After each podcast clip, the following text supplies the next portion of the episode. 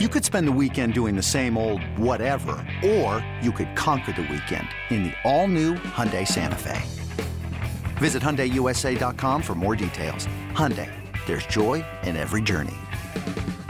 This episode is brought to you by Progressive Insurance. Whether you love true crime or comedy, celebrity interviews or news, you call the shots on what's in your podcast queue. And guess what?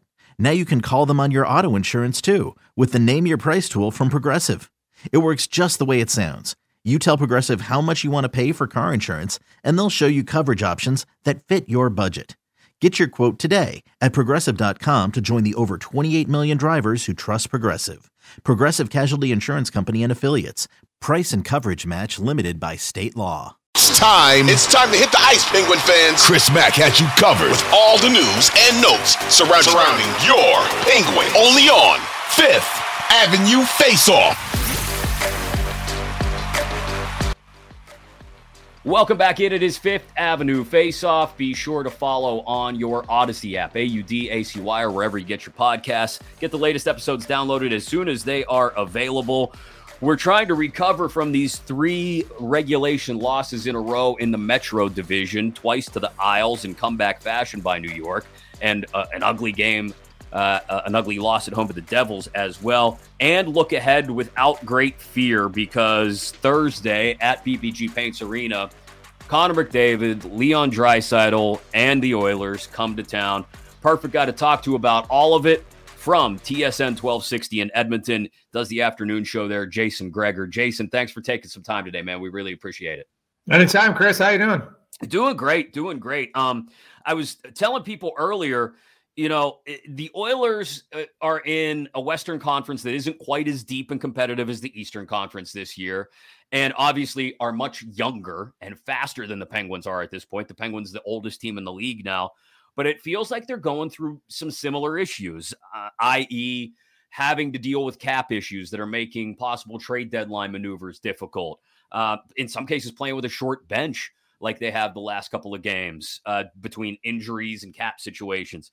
Blowing third period leads like they did Sunday out in Denver, a multiple goal third period lead in that case to the Avalanche. And the Penguins, you actually cited in one of your columns recently, have the worst record in the league when it comes to losing third games in the third period. So what should we expect to give on Thursday night when the Oilers come to Pittsburgh? Because the Oilers, I don't want to say they don't have as much to fight for right now. They're still locked in a playoff battle. There's still a third of the season left.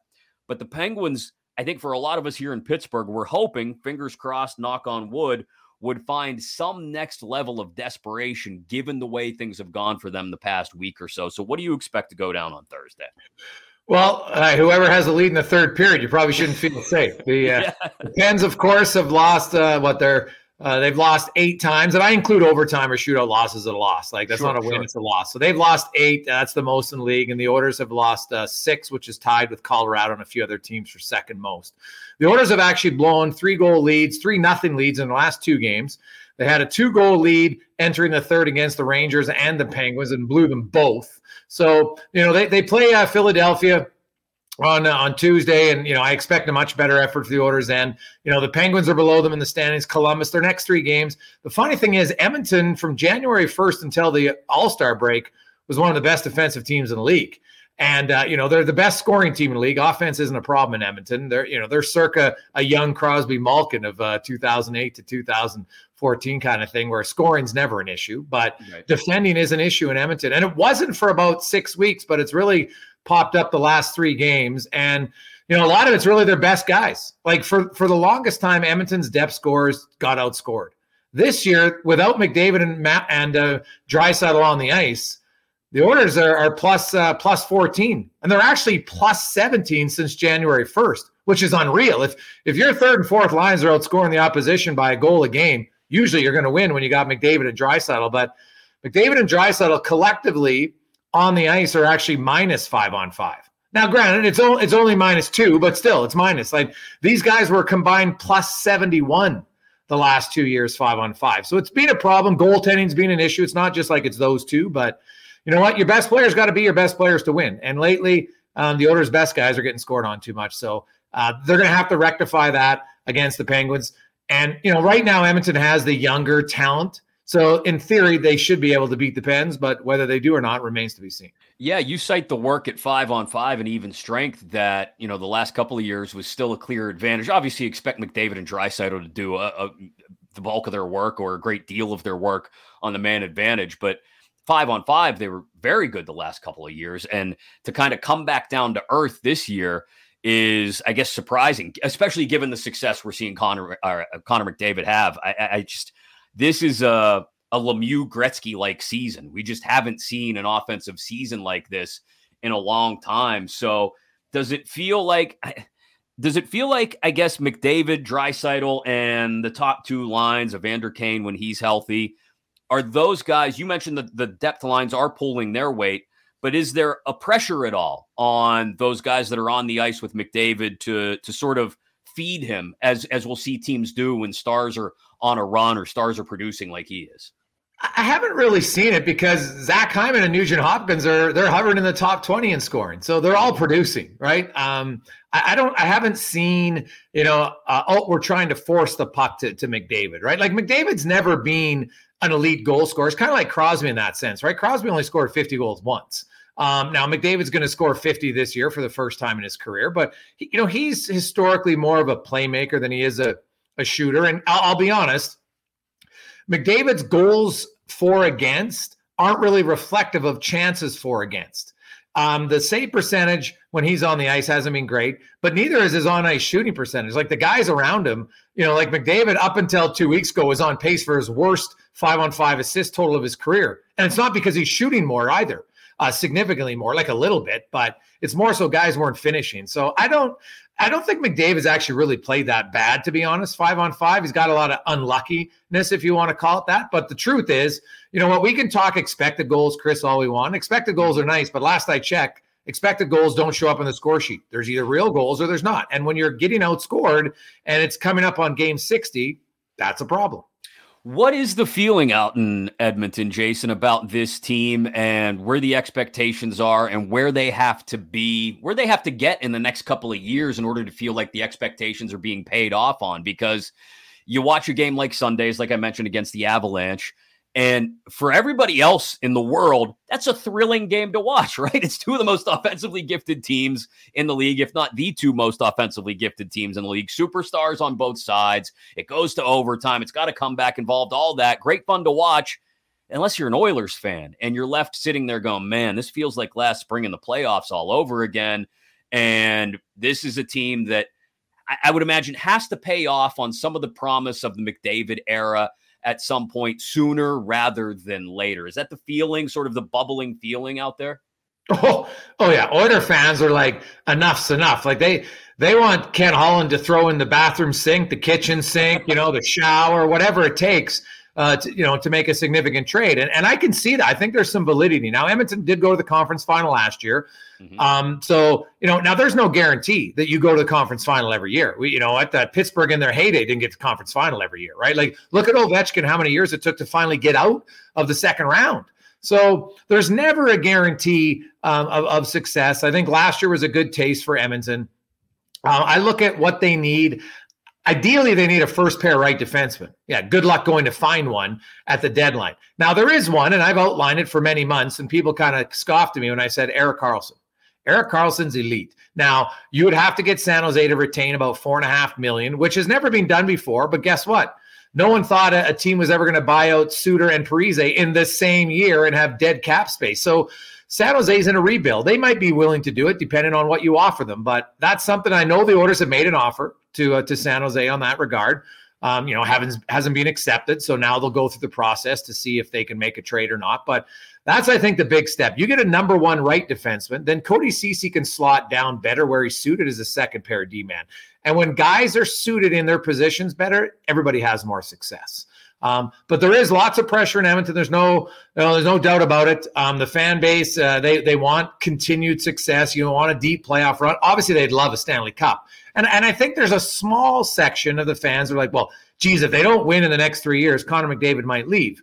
And I get it, but I always counter with this thought. Outside of John Tavares, which superstar has left his team? Right. For free agency? Right? Like it's talked about lots, but it doesn't really happen.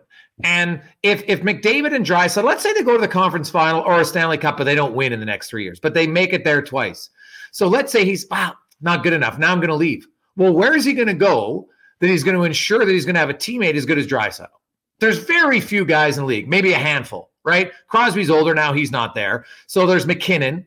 They're not going to afford him with McKinnon and Rantanen, right? There's Matthews.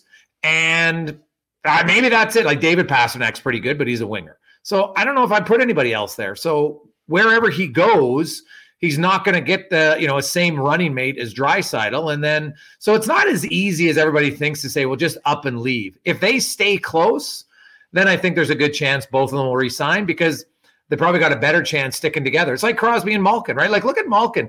And he had no problem being second fiddle, even though he won a Hart Trophy like Draisaitl. And I've long argued that Evgeni Malkin is one of the more underrated players in NHL history because he played in Sid's shadow. But the minute Sid was gone, everybody in Pittsburgh saw how great Malkin was because he was like, oh, I get to be the number one guy. And he never complained when he wasn't the number one guy. Well, yeah, what do you get? What's the sense you get from Draisaitl and McDavid about their desire, if either has any at all, to prove that they don't need the other guy? Does that? Oh, exist? I don't. Well, McDavid definitely not, and I don't even think for Draisaitl. Like he won a Hart Trophy already, right? He won a scoring title. He's outscored McDavid. Like those guys are 1-2 in league scoring, and for lots of the time, Draisaitl doesn't play with McDavid. Now they run 11 forwards lately, and so those guys will get a few shifts a game together, not predominantly when they're healthy, because now that you have better wingers. Right, with Kane and Hyman and Nugent Hopkins when he's there. But I went back and looked when the Penguins won their when they went to back-to-back cups in 08 and 09. Guess who Sidney Crosby's most common line mate in the regular season was? Evgeni Malkin, right? Like, why wouldn't you play them together? Because they're great and they couldn't be stopped. And then each year, Pittsburgh, got Bill Guerin's or other Marian Hosses and legit guys so you could spread them out. But until you got Kane and Hyman, Edmonton just didn't have that option. So the coach would be like, well, let's load up our two best guys. But I think that they know if they go to separate. But now you could run Hyman, Kane, and Nugent Hopkins as your second line and load up McDavid and Draisaitl. And why not? If they're unstoppable, why wouldn't you do it? Like, it would be stupid not to. That's scary. That's scary. Before I let you run, Jason, you're not just plugged in Edmonton, but around the league as well. So I'll ask you, what is the overarching thought north of the border of where the Penguins are at, where they should be, and whether Ron Hextall is the guy to get them to that point or not? It's fascinating, the playoff race in the East this year, right? Like there's the 6 teams that are in, and there's no debate on those 6. But then there's really 6 teams now battling for 2 spots. And you've got the legendary Capitals and Penguins, who've been 2 of the most dominant teams for the last 15 years in the league. But they're getting older. And age, I don't care, it catches up with everybody. I don't think it's caught up individually to Sidney Crosby, but I think collectively as a group, it's caught up to the Penguins a bit. And so they haven't shown any reason to want to rebuild, nor should they. I think we're great players. Sidney Crosby can be great for another 5 years. Yeah. Look at LeBron James. Look at Tom Brady. Like Sidney Crosby's a freak of nature. The guy's always working out. If I was a Penguins fan, I wouldn't be worried about how he's going to age. He's totally aging fine. Yeah. But it's the rest of their team, right? Like they got to get younger and got to get faster. In other areas of their team. So I think they have a tough decision if you're Hextall. Do you move a Brian Dumoulin, for instance, at the deadline, who would have a lot of value? He's a Stanley Cup winner. He's a solid defensive defenseman. And because Buffalo's coming, they're on their way up, young guys, right? Detroit's on their way up. The Islanders, I don't know what the Islanders are, to be honest. But, Florida's a big underachiever. That's the one team I'd still be worried about. I think, Barkoff, they get healthy, and if they get even a semblance of goaltending, that they should be able to push to the playoffs. But, the Penguins, all their games in hand will help them, right? No question. There's only Detroit and Buffalo, and they're ahead of them by 3 points. So when I look at the Penguins, I'm like, until they actually miss the playoffs, I can't count out Crosby and Malkin. I just can't do it, right? Yeah. So, but where are they going in the future? They've got to find a way to shed some veteran salary and look around the league. Look at how many players that are making $1 million could be good contributing players. Lots. Look at Taylor Raddysh in Chicago, for instance. People as a throw-in that deal. Guy's got 14 goals, $1 million and 14 goals, right? So when you're Crosby and Malkin, you get a guy who has good hockey sense and skill, they'll score 15 to 18 goals playing with them. You've got Gensel as a legit scorer. So, you might not be lucky enough to have six legit top line players, but when you got Crosby and Malkin, if you find some smart, competent, cheap guys, that will help the roster change over. Because I don't think they're going to go rebuild until Crosby retires. Why would you? It would make no sense. Yeah, I'm totally in lockstep with you. I think Sidney Crosby will play like Tom Brady until he's 45 because he just loves the game that much. And as long as they can keep the pieces in orbit around him, they'll be okay. The question here in Pittsburgh has been, why are we spending $7 million on Jeff Carter and Kasperi Kapanen? Like those guys, you got to shed some of those type of salary. But if you go around the league, I always try to remind fans, go down, and there's very few teams, like Boston's the exception this year, mm-hmm. but there's very few teams that don't have a bunch of guys in the middle that aren't producing from year to year. Like where you look and say, geez, we're paying these three guys $9 million and they got a combined 12 goals. What the hell's going on, right? There's lots of teams that have that. So Pittsburgh's not unique, but each fan base, it stands out to them what their problems are. And then good GMs will find a way to maybe shed one or two of them, right? Like Jeff Carter's had an unreal career, but Father Time's just catching up with him. And if Jeff Carter made $1 million, it might be worth it. Yeah, exactly. So that's where the Penguins, if there's one thing they have to look at is say, okay, we want to get the veterans, but let's go shopping in free agency for veterans on July 15th that you can sign for $1 million.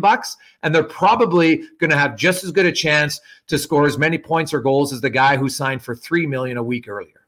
We'll see if Ron Hextall gets a chance to be that guy who goes shopping for those ingredients. Jason, great stuff, man. Really looking forward to Thursday night's game. Should be a fun one. Like I said, Pens should have a little bit more desperation in their step, hopefully put together a 60-minute effort, and the Oilers looking to do the same, given both teams troubles in the third period with the lead. Thanks so much for the time, man. I really do appreciate it. Chris, anytime, man. Glad to be on the Fifth Avenue Faceoff. Appreciate it. Yeah, thank you.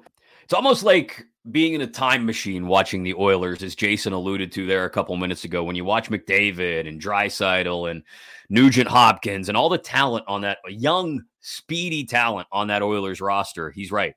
It's like going in a time machine and looking back at the 2009 Cup champ Penguins, who are now the oldest team in the league. I didn't want to go out on a negative note like that, but no, out on a positive note, it'll be a really, really entertaining game. At least it should be on Thursday night between the Pens and the Oilers.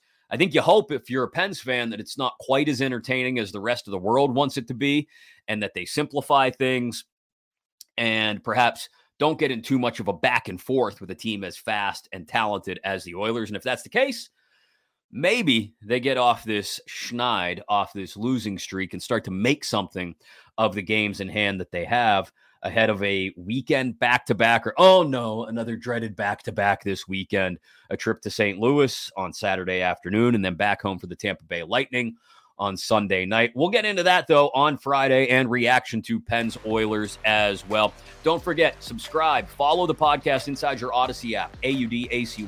Be sure to download and listen to every episode. You can go back to old episodes, too. Believe me, they're not out of date. In fact, you go back and listen to those. It'll help gain you a greater perspective on where this team is at right now. And, of course, get all your future episodes once you've followed and subscribed inside your Audacy app or wherever you get your podcasts to Fifth Avenue Faceoff.